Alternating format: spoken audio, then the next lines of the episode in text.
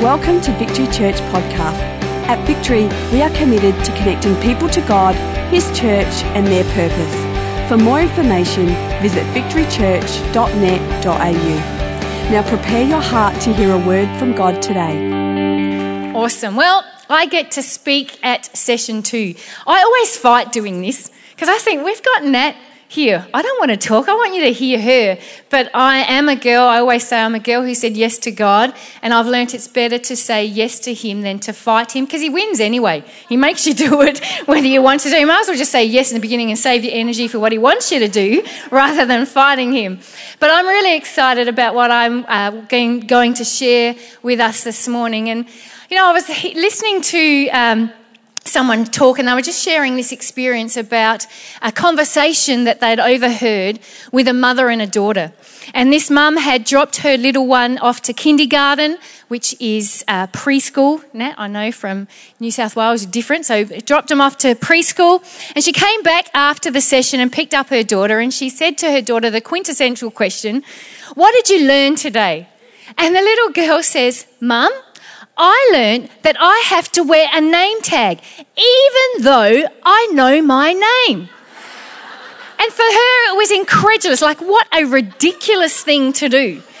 And before, so mum's thinking of an answer, like, oh, she's got the reasons as to why she needs to explain this. But before mum can speak and answer this little girl, she comes up with her own conclusion. And she says, "I suppose Missus Jones just does not want me to forget who I am. am. And do you know what? I've been in ministry and leading Victory Church along with Tony twenty-five years next February, and what I've discovered is it's not just kindergarten girls who forget who they are, but each and every one of us face opportunities and crisis where we can forget who we are. In fact, we have what we would call an identity crisis often. And if we look at the dictionary, the term or the definition of an identity crisis is a period of uncertainty and confusion in which a person's sense of identity becomes insecure. And I remember Tony and I had been married one week. One week we'd been married, we had a week off, and I went straight back to work. And I was a dental nurse at the time, and we often went to theatre and took out people's wisdom teeth, these sort of things, as they were knocked out. And the first week back at work, after being married one week, I'm in theatre. My boss, we're taking out wisdom teeth, and for some reason the parotid gland dropped out into the empty socket of which we'd taken the wisdom tooth out, and then I dropped to the floor. And so I hit the deck. After eleven years of being in theatre, I fainted, cracked my head on the cement floor, and they wheeled me out on my patient's gurney. And so when I came to in the recovery, you know when you roll over, I'm like, That's my, what's my patient doing there? Then you're like, where am I? And then you're like, oh, my head. So I went home with a bad case of concussion. The doctors, they checked, they thought I might have fractured my skull. Everything was okay. I'm like, I've got a hard head. That thing ain't breaking.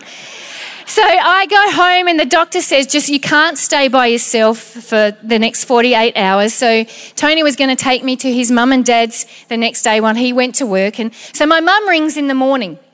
And it's, again, this is how long ago it was, because it's when your phone was on the wall, when you had the dangly cords. So I'm talking to my mum, and I obviously say goodbye, and my mum hangs up. And guess what? Bang! I hit the deck again. And Tony was in the other room, and he said the thud he heard was like he could not believe it. So he comes around, the phone is swinging, he picks it up to talk to my mum to say, oh, what have I done? What's going on? What do I need to do? And my mum's already hung up. By this stage, I come to. So I'm trying to sit up, and I take one look at Tony, and I'm like, who are you? Where am I? Who am I? And for the next five minutes, so disorientated, I did not know. I didn't know who Tony was. I didn't know where I was. I didn't know who I was. And I've discovered that life has a funny way of knocking our identity. When knocks, when the knocks of life come, it can get us to question who it is. Oh, who we are. And I'm not sure your situation this morning. Perhaps you're a young girl here who's made some decisions that right now you think, if I wish I hadn't have made those, and those decisions have knocked your sense of identity and sense of worth. Perhaps you're a mum. As mums, we do this all the time. We raise our children, but if they go and make decisions that are not uh, that are contrary to what we think we've raised them and brought them and believed into them, it can knock our sense of identity and affect who we think we are. Or maybe you're just a, a young girl and there's uh, something that you've done or wanted to do and it just didn't pl- work out the way you wanted it, and it's knocked your sense of who am I? And this morning I want to be able to talk about who we are, because we're not what happens to us, but life wants to shake it out of us. And before I tell us who we are, I need to tell us who we're not. And girlfriend, you need to understand you are not what you do. Whatever you're doing, I am a pastor. I have the role and the function of a leader, but that's not who I am. You're not who you, what you wear. I like to wear nice clothes. I like things, but you know what? That's not who you are. So whether you can wear some really fancy label names or you go to Target, and there's nothing wrong with Target. I love Target. It doesn't matter what you wear, because you're not what you wear. You're not even what you earn. Well, your bank balance says whether you've been very good at stewarding your money and saving it and putting it away for a rainy day, living within your budget, or whether you're a skint and you've got nothing left in that bank account and you're concerned about where the next money... You're none of that. You're not what you earn. You're not what you've saved. You're not what you drive. Thank God for that, because I don't have a car. So you are not what you drive. You're not where you live. Year twelves, you are not what your exam results say in November. You are not that. You are not anything that anyone says over you. People put stuff on us all the time. We know, we're mums. How many of us have said as our kids go to leave, oh, put your jumper on? And they go, no, I'm not cold. And I'm cold, put it on. We put things on people all the time. You are not what people have said over you. I'll tell you what you and I are this morning. John one twelve says this, yet to all who did receive him, to those who believed in his name, he gave them the right to become children of God. You, girlfriend, are a daughter of the King. And I want to introduce you to someone this morning. Her name is Kath. Have I got it right? They're all saying, we'll just point to you. I'm Kath, and I am a daughter of the King. And it gets better. You also are a daughter of the King. I want you to turn to the girl next to you, tell her your name, and tell, introduce yourself as your name, daughter of the King.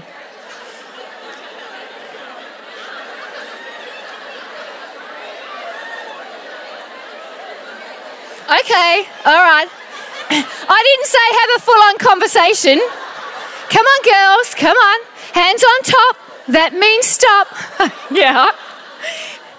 Give the girls an inch, they'll take a mile. I just said introduce yourself as a daughter of the King, not then tell her, oh, you look gorgeous. It may be true. She does look gorgeous. You can tell her that in the break, all right? Girls, next time life tries to define you, next time life kicks you in the teeth, punches you in the face, you need to remember in the crisis you are crowned. You are a daughter of the King, and nothing else anyone says is true or even matters. Girlfriend, you're a daughter of the King. Your, your identity doesn't change when your confidence does. And we're women. Confidence goes up and down. Things happen, things don't happen. Our confidence shifts. But our identity, who we essentially are, never changes. Your, who you are doesn't change whether you were successful or not successful. Seriously, students, if it doesn't go well this year at the end of your exams and it's not how you wanted, it doesn't change your identity.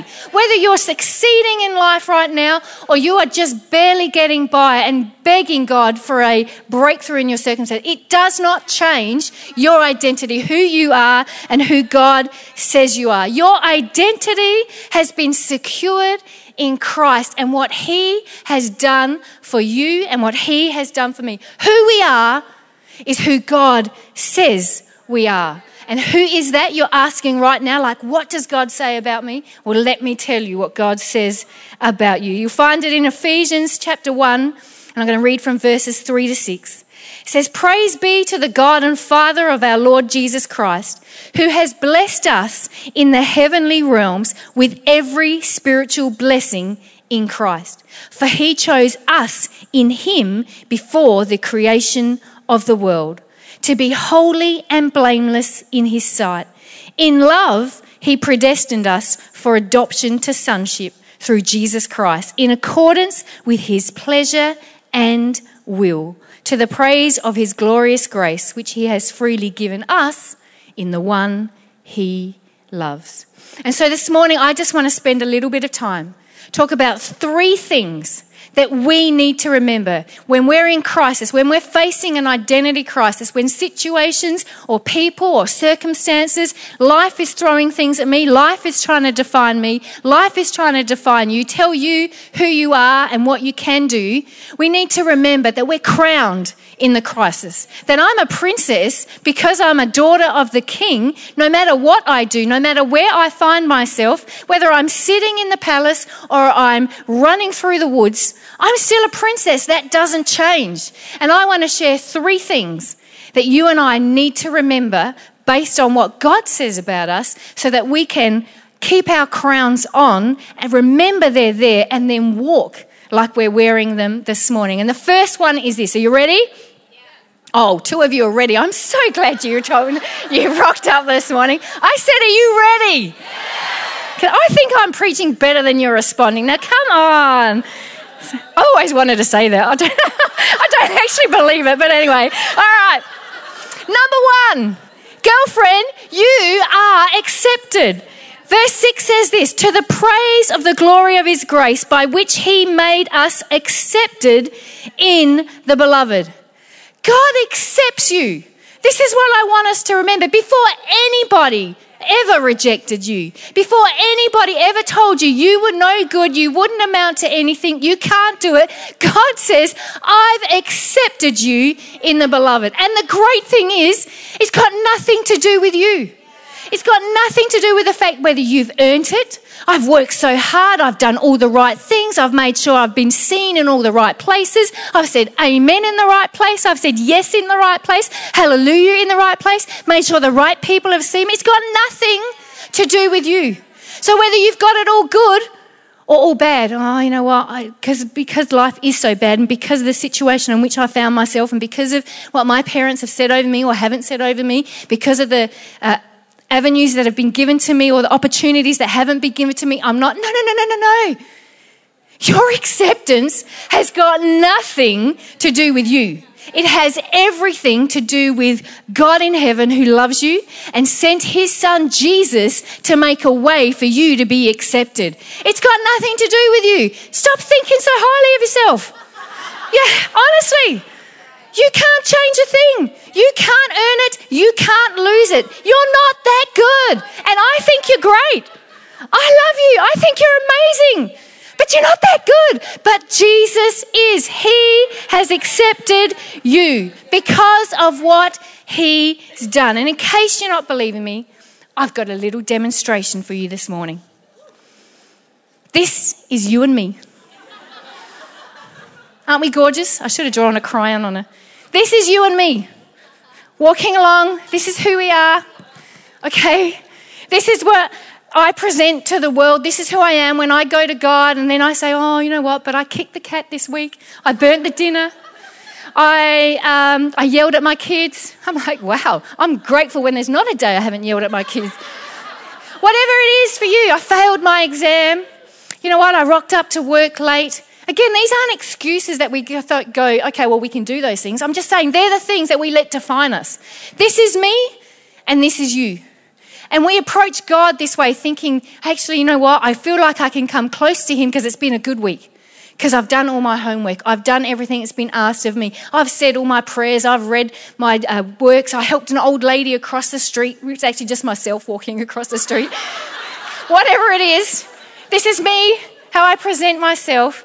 And if it's been a good week, I feel great that I can come into God's presence. But if it's been a bad week, I hide away. No, I can't. But this is what God wants you to know this morning. This is Christ. Don't laugh. I've seen him, but no, I have not seen him personally.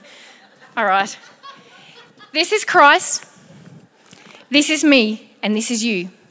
When we go to God and we approach ourselves in God, this is what happens. The scripture says in Second Corinthians five twenty-one, for our sake he made him to be sin who knew no sin, so that in him we might become the righteousness of God.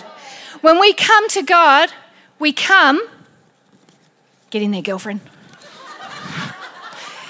We come in Christ.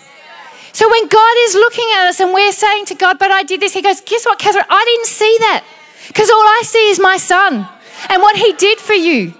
Girlfriend, when someone's telling you you're no good, when they're saying you should wear this to be in, when you should do this to be that, God is saying, I accepted you before any of those. I don't see that.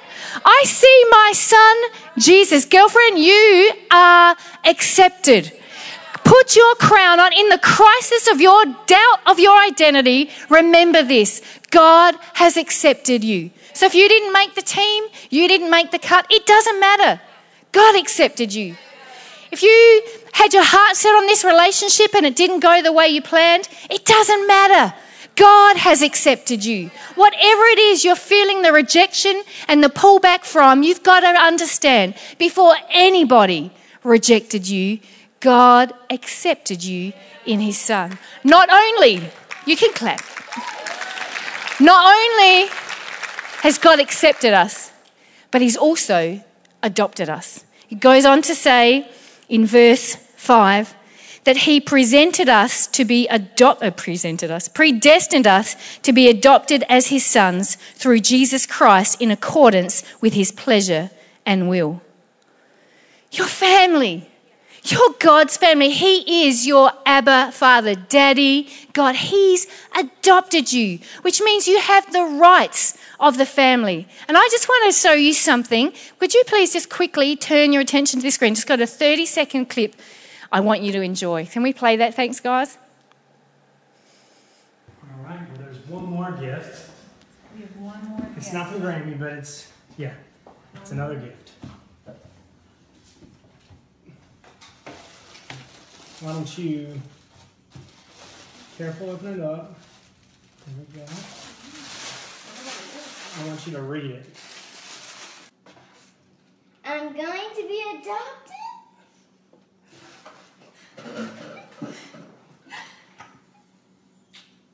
We love you, sweetheart. We'll always be your parents. I love you. I know. I know, it's all over Facebook, it still makes me cry. That should be our reaction. Here's a little girl, her birthday present, her mum and dad said, we're adopting you, we're making you ours. You belong to us. Girls, that's what God has done for each and every one of us. We're adopted. He is our daddy. We can come to him. So whatever your situation and, and circumstances, whatever your natural work has been here in terms of maybe your family have forever told you that you weren't wanted, they've rejected you, you weren't planned, you weren't what they desired. God is telling you, you have been adopted. And we know what happens when you've been adopted. It means everything that Daddy has is yours. And we have to start living. We're talking about being crowned in the crisis, not having an identity crisis. We need to start living in the fullness of everything Dad has is mine. I love our daughter Bee. She's here on the front row, and I'm going to embarrass her, and I forgot to actually ask permission, but I'm going to do it anyway and then ask for forgiveness later. But you know what? We've got a cafe out there. And so our kids were told that, um, you know what, you can go to the cafe and get something if you like on a Sunday. And I suddenly realised after about six months of doing that, every time I got my cafe bill at the end of the month, I had, I had to go get a second job.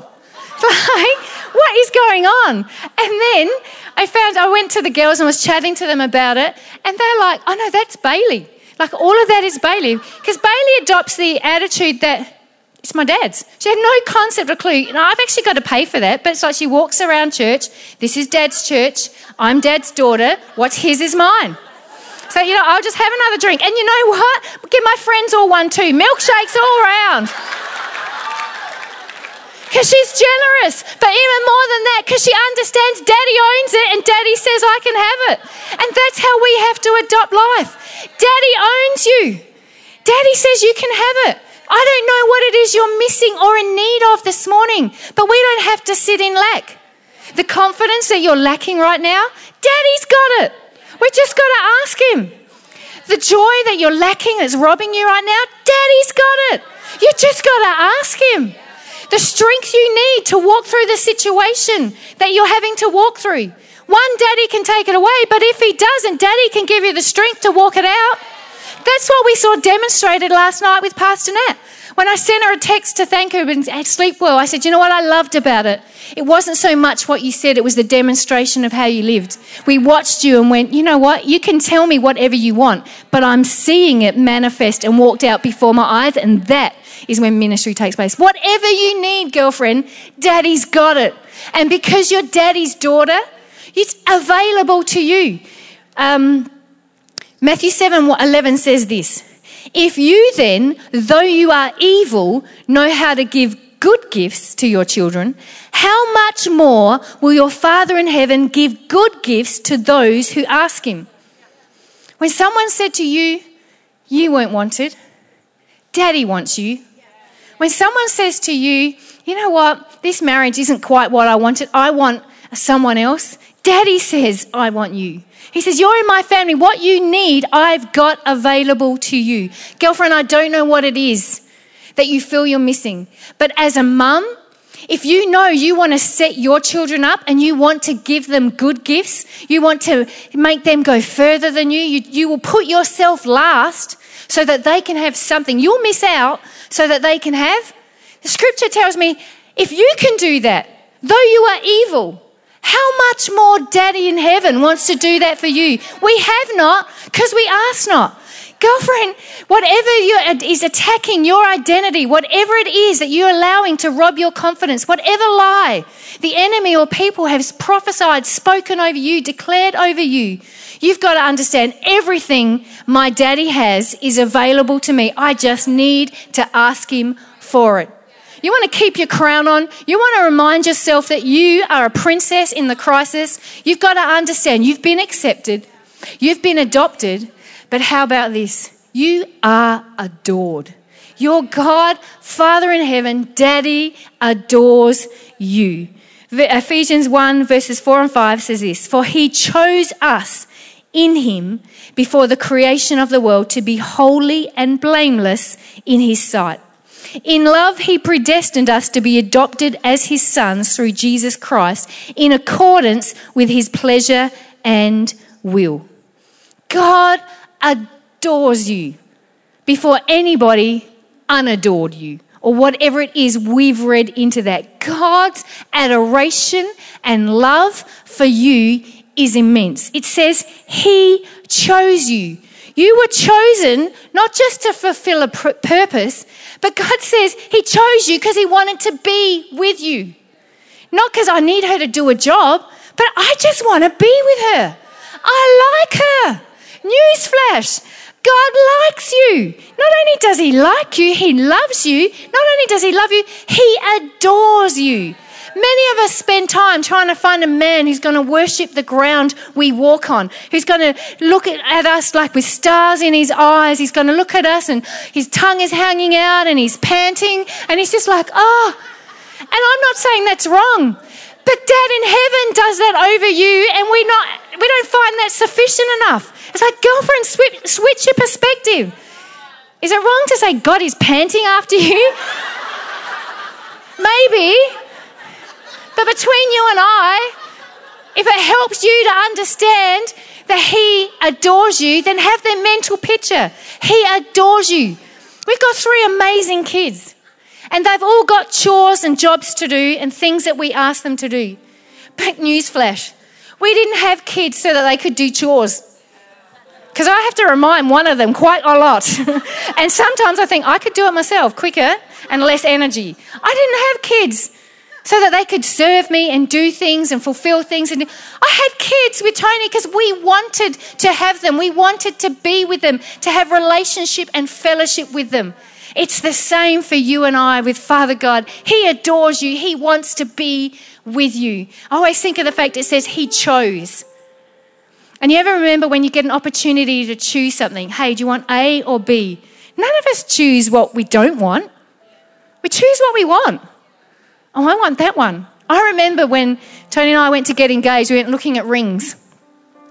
And there were two rings we sort of narrowed it down to, and there was one I really, really liked. But it was a bit dearer than the other one. And I was just like, I was, I really want that. But I don't know if I can because it, it looks like I'm a money grabber because I want the dearer one. And then he just picked and he just went, no, that's the one we're going for because that's the one I would have chosen. I wanted the best. That's the one I like. And that's how God looks at us. He's chosen you. Sweetheart, he chose you yesterday. He chooses you today. And he will choose you tomorrow. He will forever choose you. When you find life is punching you in the face, kicking you in the teeth, knocking the wind out of your sails, it has you questioning your identity, has you insecure about who you are. It's not wrong to recognize that's where you're at, but it's wrong to stay there. We have to adjust our crown, place it on our head. Remember, in this crisis, I've been crowned because my daddy adores me, he's adopted me, and he has, first one, accepted me. Thank you. You thought I forgot, didn't you? Life will throw us things that get us to question who we are. Situations that make us insecure in our identity. But the promise is that we've been crowned in the crisis. You and I are daughters of the King, and nothing, nothing, not even that, not what you're thinking, not even that, nothing separates us or changes that fact. As daughters of the King this morning, won't you remember that you've been accepted, adopted, and you are adored. And won't you leave this conference with your crown firmly in place? And when your crisis knocks it, straighten it up. And if it falls off, you just pick it up, blow it, put it back on. You need to wear your pr- a crown with pride. Someone said this, what a shame it would be to believe you are a pauper when you really are a princess. Girls, stop living like paupers because Daddy made you a princess. Thank you for taking the time to listen. If you have any questions, please email us at admin at victory church dot net dot a u.